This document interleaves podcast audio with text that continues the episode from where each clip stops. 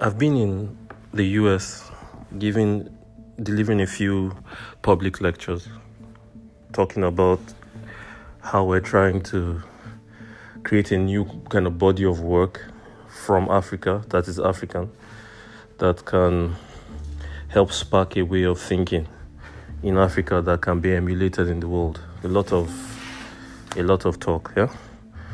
But I've had a little bit of extra time to think of the profession and of what we are doing as a group towards trying to make better architecture. One of the first things that I've been thinking about is the fact that a lot of a lot of there's, there's been a lot of um, dichotomy between what happens in schools and what happens in real practice. And I've noticed over the years that, like, after I gave my, for instance, my 9H talk in Lagos, um, someone came up to me and said I should streamline my thoughts because um, I we were doing we're doing too many things, thinking of too many things at once. Well, he might have had a point, but I don't think so. Being an academic as he is, he sees the world from one point of view. And most I've realized also that that mostly new architectural movements, changes in the architectural grammar and language globally rarely ever come from schools. Because as academics, your job is to overthink things. And that's not a bad thing. But people who practice generally synthesize information faster and make correlations between things that usually would not be correlated much faster than the academic world. And this is the reason why the practicing architect is that important, even in academia. Now, that aside, I've also been thinking largely about how we make our objects. And I've, I've noticed that a couple of young architects in the past few, few years have been rightly given the microphone to showcase their work.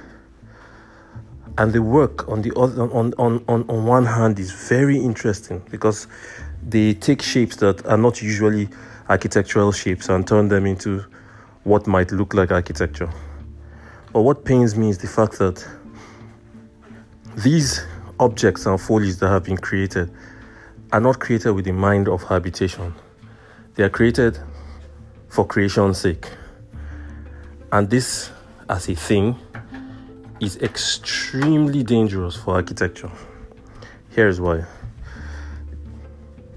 Once we start to get famous for creating empty shells and not helping our environment become better, and not creating things that can help change the grammar of the world and change worldviews and push forward new ideologies that can steer the world in a better direction, we tend to become more irrelevant than we are right now. And this is a point of great irrelevance for architecture. Even if if you if you do the math properly, you'd realize that architecture is the missing ingredient in politics today that can switch the worldview of the globe in the right direction, with architecture poised to do what is right and to create new ways of seeing the world, new ways of escape for the people of the world, the world suddenly becomes better. Politics suddenly becomes less atrocious. And we won't be worried about things like global warming. Why? Because the architecture itself will be citizens. And if they are citizens, they will contribute rightly to, to the growth of the environment. which is not what architecture does today. And therefore, because of these thoughts, I've been looking deeper and deeper into what we are doing and have realized also that there's an urgency in the need of architecture and an urgency in the world today for us in Africa to be able to create an architecture that can help steer the world in another direction, that can remove this almost negative impact of architecture that we see every day, that it's really just empty shells and iconic shells that um, nobody can afford. Um, and nobody cares that nobody can live in them and afford them to things that people can revere again so that architecture once again in this life can lead the way. Thanks for listening.